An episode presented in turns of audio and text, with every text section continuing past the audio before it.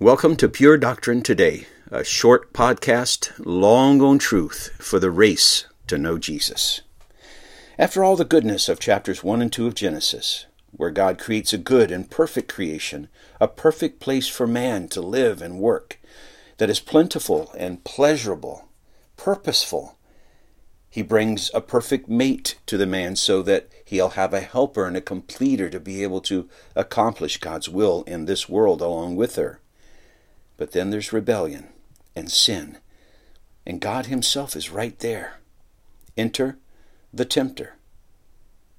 The serpent who enters the garden is the devil, is Satan. He is the deceiver. And we know this from Revelation chapter 12 and verse 9. Listen to it. And the great dragon was thrown down, the ancient serpent who is called the devil and Satan, the deceiver of the whole world. He was thrown down to the earth, and his angels were thrown down with him. He is the deceiver. That is, it is his method to seek to convince us that what is actually false is really true. We have pictures or types of the devil in other places Ezekiel 28, the king of Tyre, Isaiah 14, the king of Babylon. But it is the same devil from Genesis all the way to Revelation and everywhere in between. The serpent was possibly named by Adam as he named the animals that God brought to him, and that would have been an act of authority.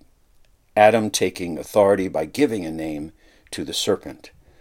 And if that is the case, then Satan, who hates authority and seeks in every way to circumvent it, goes around Adam straight to Eve.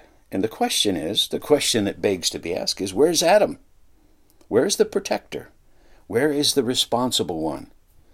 Well, perhaps he was unaware that evil was up, but he knew it was wrong for Eve to take and eat of the forbidden fruit. He knew it was wrong when she gave it to him for him to take it. He allowed it. He participated in it in defiance of God. Note Adam was charged to keep the garden, to protect it, but he failed to do it. Men, what happens when we don't keep our homes? What happens when we fail to watch over and protect our homes? To protect them with the Word of God, the sword of the Spirit in our fight against the deception of the evil one. Prayer, Ephesians 6.18 tells us, prayer in and by the power of the Spirit.